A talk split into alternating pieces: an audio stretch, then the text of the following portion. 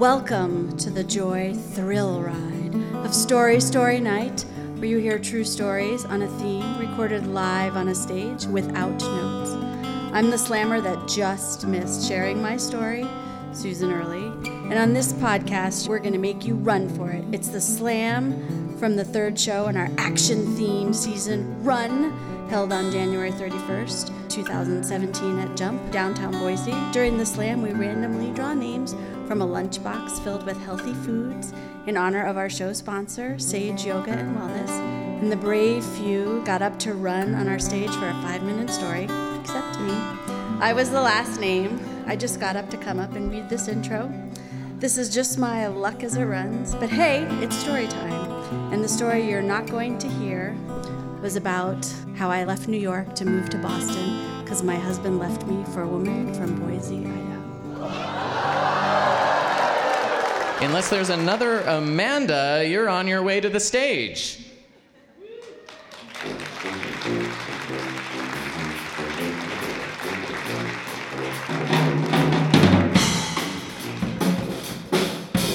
So I guess I got here late and my name was right on the top or something. Um, so this is a story about running, also about bad judgment, and the time I smoked a cigarette with the devil. So I just graduated from high school and I got a job working at a coffee shop and I met a woman named Janelle and she would become a good friend of mine. And Janelle was really peppy and enthusiastic. Of course, she was a morning person. And Janelle was a runner. And she was always trying to recruit me to go running with her. And I was like, yeah, I'm pretty uncoordinated. I don't think that's a good idea. And she said, oh, Amanda, it's so easy. You just put one foot in front of the other. It's the easiest sport. That's why I love it. Uh, I said, I don't know. You know, I'm a smoker and I'm really unathletic. And I was the kind of girl who would like walk all four laps of the mile, like flipping off the PE teacher in my head. And she was like, No, it's so much fun. You get like a runner's high, and I'm signed up for this race. And it's so much fun because at the end there's like kegs and live music, and people are dancing in the park. And I was like, Oh, what? Kegs? Because what I wanted to do as an underage person was drink a bunch of beer and hang out with cool people in the park. So I signed up. And we started training, and she made me this mixtape that had a lot of like Dave Matthews Band in it to keep me motivated. More bad judgment and and it's race day and there's like three blocks of people getting ready to run this race. And in the front are um, really athletic serious people like stretching and warming up and they're wearing spandex. And janelle and i are way in the back and we have these homemade t-shirts on that say we'll run for beer. And so we start running and it's fun at first because you're running through neighborhoods and people are cheering for you and then it starts to get pretty hard because i had signed up to run Robie creek Okay. I was wondering if anybody here had knew of what that race was. so, in case you don't know, it's a half marathon, and the first 13 miles are straight uphill, like into the pine trees. If you're driving to Idaho City, you'll see a turnoff for Robie Creek halfway up there, just to give you an idea how stupid far this race is. So I think it was probably around mile five. I was like, Janelle, you go ahead. I'm I'm gonna walk this lap and like flip you off in my head. And I come across somewhere in the pine trees this couch and a table. And there's like bottles of booze on the table, and there's cig- cigars and cigarettes. And I, I sit down and I smoke a cigarette on the couch. and the devil's there, and he's like, Amanda, you should probably just turn around and go back. And I'm like, yeah, I'm thinking about that devil. I don't, I don't know about this race. He's like, yeah, you're not gonna make it. Just go home. Just go home right now. You can't do it. And there's always been something about somebody telling me I can't do something makes me really motivated to do it. So I put my cigarette out and I kept going and I get to the crest and I think, oh, thank you. Like, I know I'm more than halfway. I know it's just five miles to the end and it's all downhill. But what I didn't realize is downhill running is harder. And so my joints are like clanging together and my muscles feel like they're made out of lead. And I, at some point, I hear in my head Janelle's voice just like one foot in front of the other, one foot in front of the other. And I finally finished the race two and a half hours later, and I feel horrible. I'm dizzy, I'm vomiting. Like the last thing I want to do is drink a beer and go like dance in the park. So I just pick up my shirt and I, I pass out in the van on the way home. I think I ate an entire pound of spaghetti by myself that night and went to bed at like six o'clock. But I woke up the next day and I felt so incredibly proud of what I had accomplished that I put on my shoes and I went for a run. Thank you. Dan Stewart.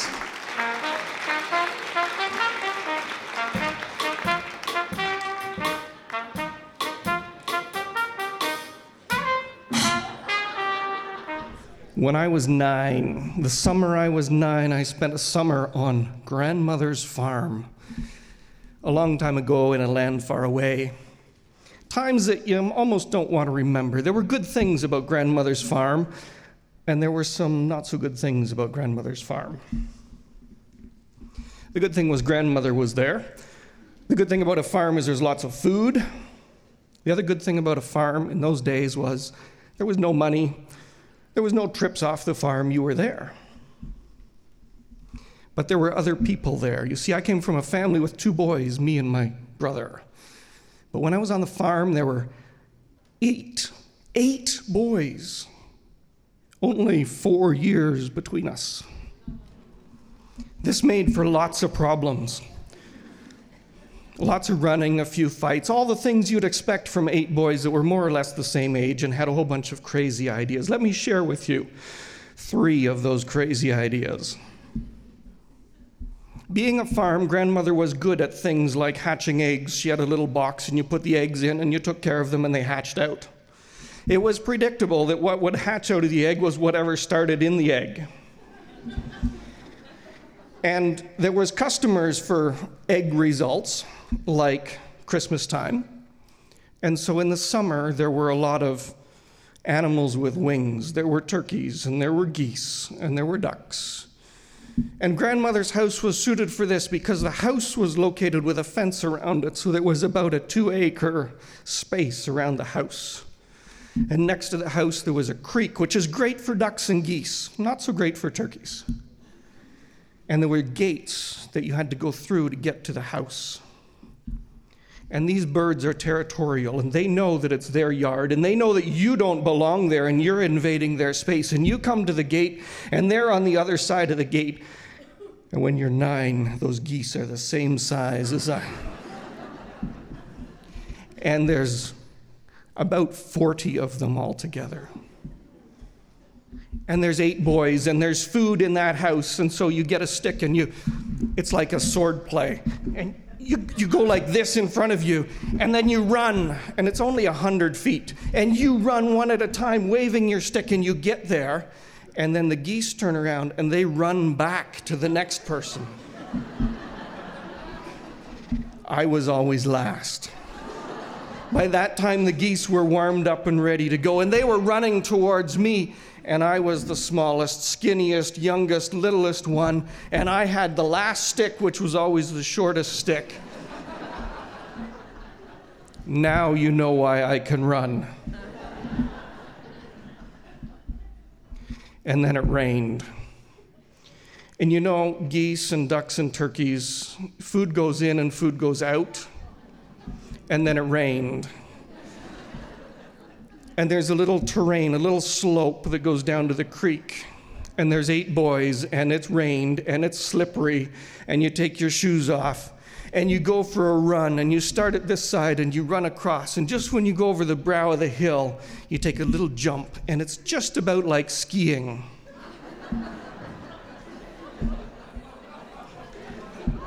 It's a little bit better than skiing because there's a nice splash at the end, and the creek is cold, and you get clean feet after you get out of the creek.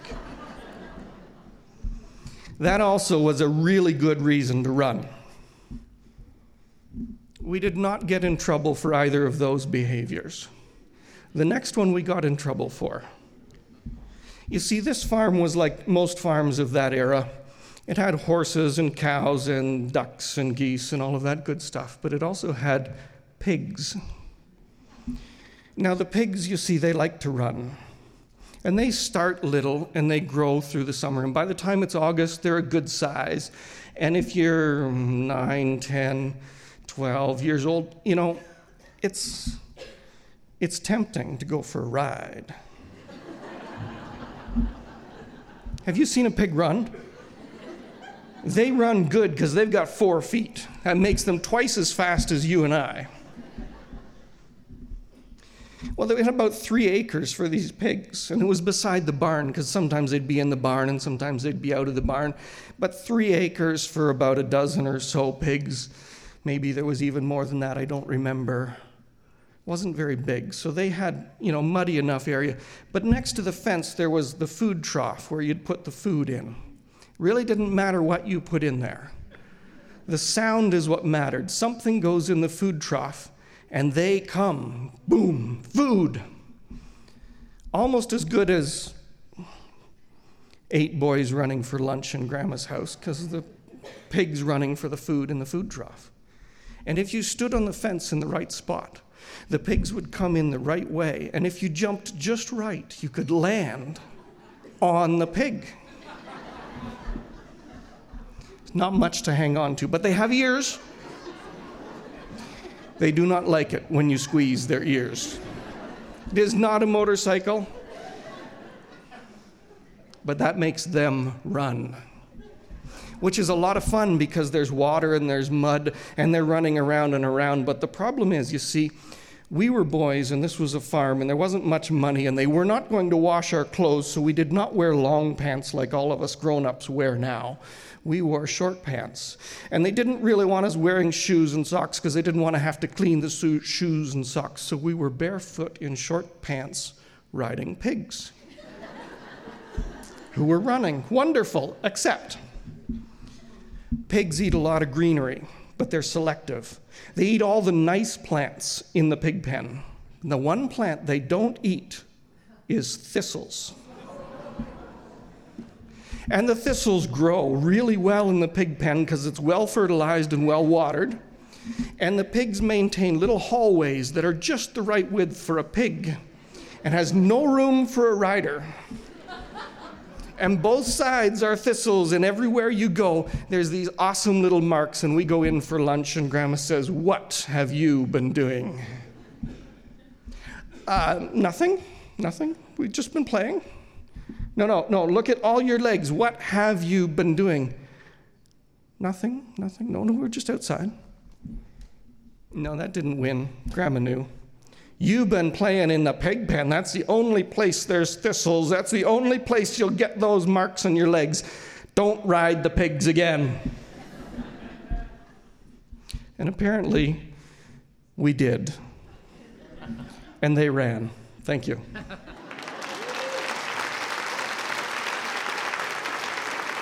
I have this special bonus story I'm really excited to bring up here. These two young ladies who really ran with it. Uh, it's Colette Raptosh and Nora Herod.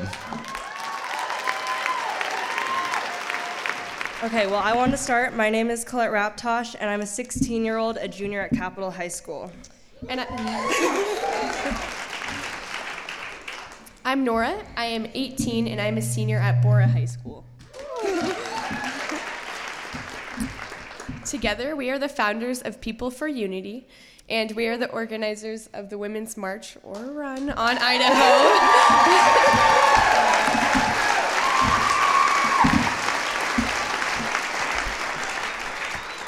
When the polls first came in last November, Nora and I both sensed a huge feeling of disconnection in our community, and so we chose at that moment to start a rally called People for Unity and we ran with it.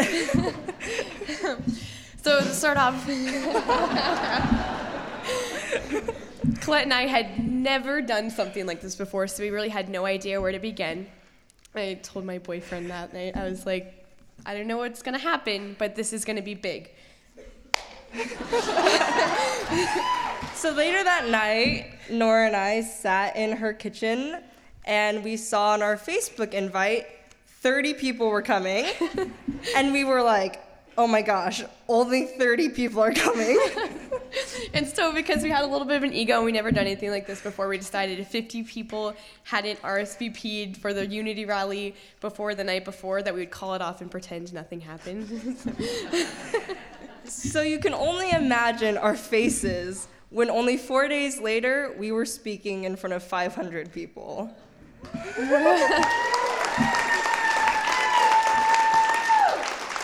Although this is nothing compared to our faces when we found ourselves a few months later speaking in front of 7,000 people. Nora's right. We should probably talk about the Women's March on Idaho. AKA the day of the snowpocalypse.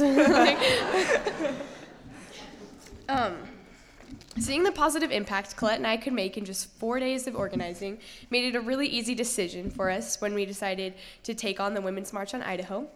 What we first did is we made a Facebook page and then kind of put our feelers out for people in our community that would help us take on this march that we were trying to put on. We really knew that the march was going to be relevant in Idaho. If you look on the website of statusofwomen.org, you'll find that Idaho ranks in the bottom five for social issues regarding women. And so within only two months, the group that Nora and I started, that was the two of us, grew to over 15 really passionate activists in Idaho. And so, in order to effectively organize this march, we split into subcommittees for speakers and logistics and things like that. And then Colette and I, being a little bit overly ambitious, signed up to be on every single one of these subcommittees. and a lot of people, the most common question asked was, how did you keep up with this being in high school and doing AP classes and planning the march? So we wanted to act out for you a situation of how a class period would go. I'm the teacher. Uh, Colette, I'm going to need you to stop emailing in class or texting in class. I'm emailing a state representative. That's what they all say. I swear. January 21st, our phone abduction count for emailing in class was about 11 for each of us.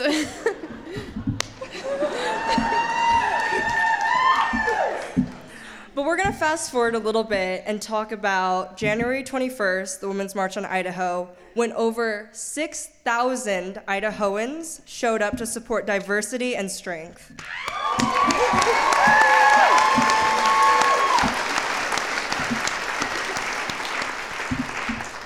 I wish you guys could have seen what Colette and I were able to see standing on top of the Capitol steps. It was just this incredible sight of hot pink pussy hats, colored, colored umbrellas, and creative signs flowing in from every direction while we just have snowballs coming out of the sky. It was really incredible. You could look across the entire skyline and you would see storms of people blocking off cars and just filling the streets. And this was not even close to as powerful as it was to hear the chants echoing through through downtown Boise and 8th Street. Standing on a stage with so many people and Nora and I getting to lead chants with, you know, 6,000 people, it was the highlight of the day. But it was so amazing that going through this entire journey, I was able to hear so many inspirational stories about the reasons people were marching. And there was one that really stood out to me she was a fellow committee member, and every meeting she came to, she had her daughter on her back and like her papoose. And at the very first meeting, we were doing introductions, and her story just stuck with me. And she said, I'm marching for my daughter so that when she is 16, she can go behind my back and get birth control.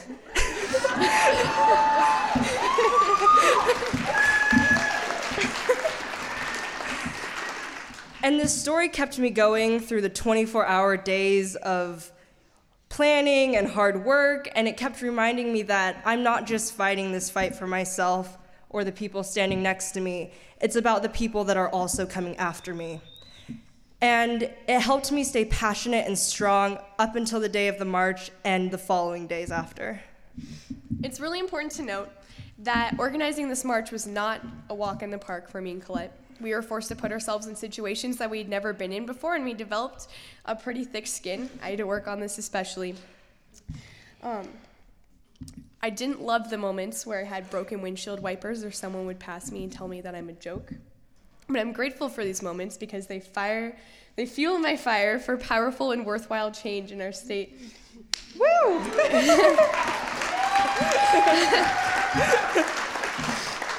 Colette and I had to deal with some hate mail, again, some car vandalism, and some slanderous uh, internet trolls.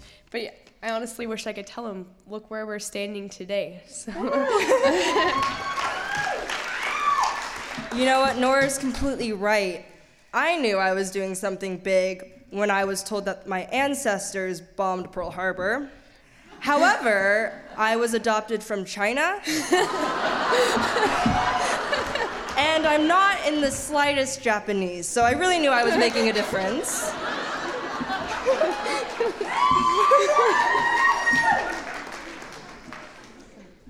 we really wanted to emphasize our need for our community to get involved. And so Nora and I are so happy to announce that we're actually continuing with the National March and their campaign called 10 Actions, 100 Days.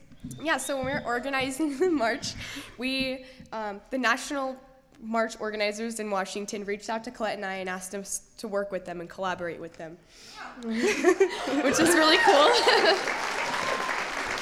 it was a wonderful experience and we want to stay in solidarity with them and so we are continuing with this campaign and this campaign is its purpose is to get all citizens all over the country i don't care like who you are involved in your local state and national government and having your voice heard where you feel passion and like and so they release a new action every 10 days that everyone can do and the one right now is sending letters to your government we actually have an event going on right now at the Shangri La Tea House where the rest of our committee is, where other people in Boise are writing letters to the government that we'll hand deliver um, later this month.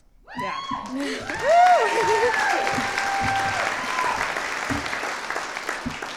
I think it's really important that as a whole we keep moving forward and making changes because just going out and vote voting it's no longer enough to create the change that you really should have the power to in our community.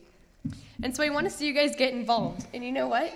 Maybe one of these days you'll see Colette and I running for office.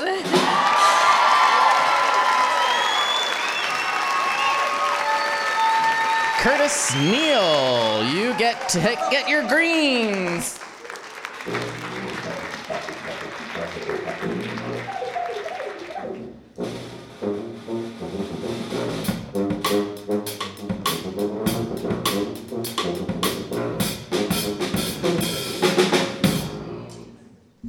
All right, well, uh, switching gears. Um, when I was a senior in college, I decided to go on exchange to Ecuador. And after I'd been there for a few weekends, some of the other American exchange students and I decided to take a trip to the coast.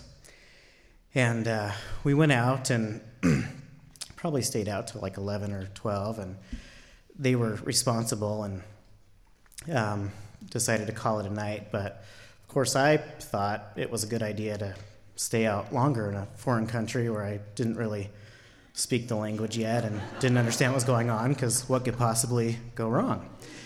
And I do remember my program director saying before I ever left Idaho don't drink too much alcohol because that's where you're really going to get into trouble. Otherwise, you'll be fine. So, the first opportunity I had, I drank too much alcohol and stayed out by myself. But luckily, I was out and we were in kind of this beach town, and um, I met some locals. And one of the guys was, I think, about my age, and he was kind of learning English, and so we kind of made a connection. And um, I ended up staying out with him and and some of his friends, and this turned into like a kind of a long excursion that lasted into two, three o'clock in the morning. And I just kind of, and I'm getting drunker and drunker off of this weird liquor that they have. And um, I do remember being on the beach, and suddenly there's uh, like other, there's girls there, and you know, one of them's kind of taking an interest in me, and seems like a good deal, right? I'm like, haha, I stayed out late, and you lamos went to bed. And um, so we're all having a good time. I think there was a bonfire or something. It's all very hazy. But what I do remember is all of a sudden the mood just totally changed, and I didn't understand what was going on, but um, it got real quiet, and then people were looking real worried. And then all of a sudden, uh, these friends that I had made started um, shouting, Corre, corre, corre, which, if you don't know, means run. in Spanish, and I was like, "Run from what?" You know, and, and they're looking at me, everybody, like 20 people telling me to corre. So I just started running, and I'm in this town, and I, I don't even know where I am. I'm just running down the street. This is literally like the nightmares that you have, right? Like you're running, you don't know why. Um, and I don't understand anything anybody's saying to me, but this is actually happening to me. And so I ran down the street, and there was, from earlier in the day, I remember there was these little kind of markets um, where they sell little trinkets and things. And uh, those were all closed up for the night, and I kind of hid in one of those because I'm, I'm being chased at this point, too. I forgot to mention that. I'm running and I'm being chased. Um, and so I kind of hide in this little stall, and um, all of a sudden I feel this tap on my back, and I turn around, and um, this guy with a semi-automatic weapon is like pointing it at me because I guess you know that's how they protect their stuff there. Um, and I actually said, "What the frick, muchacho?" Except I didn't say frick, and they don't even use muchacho in Ecuador. That's I think it's more of a Mexican word. So then I had to run from there. So I jump out of there and I kind of run back the direction I had been running, and the group of people is there, and so I just try to run by them. And I, I run around this corner, and um, they're all following me. And um, there's kind of this melee, and, and finally, the guy that I had met that I had kind of befriended earlier kind of got me out of it and got me back to my hostel. And I went to sleep not really ever knowing what the fuss was about. um, and I didn't understand what anybody was saying still at that point. So I went, like, next day I went back to Quito, took the bus ride back, and, you know, this was like the story I would tell. Like, I don't really know what it was all about. And, um, and then towards the end of my trip, um, I, I think I was there for nine months total. We went back to that same beach town, and um, by then I understood the language and, you know, had a better grasp on the culture in general. And I went to this beach bar, and the bartender was like, eh, I remember you. I'm like, oh yeah? And he's like, there was a lot of running, there was kind of a fight, and uh, you got, oh, I got punched too. I forgot to mention that. He's like, you got punched. I'm like, oh yeah, yeah, that was me. And I was like, what was that all about anyway? And he's like, well, you were making out with that one dude's girlfriend. I'm like, oh, that's not so different from America. you just, you don't do that, so thank you.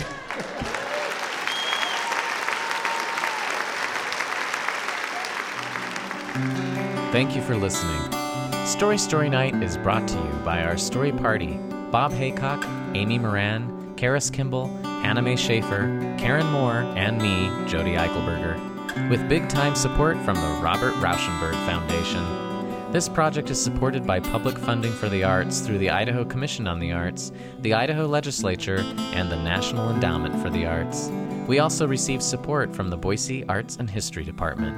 Thank you to our media sponsor, Radio Boise, our season sponsor, Lunchbox Wax, and the Run show sponsor, Sage Yoga and Wellness.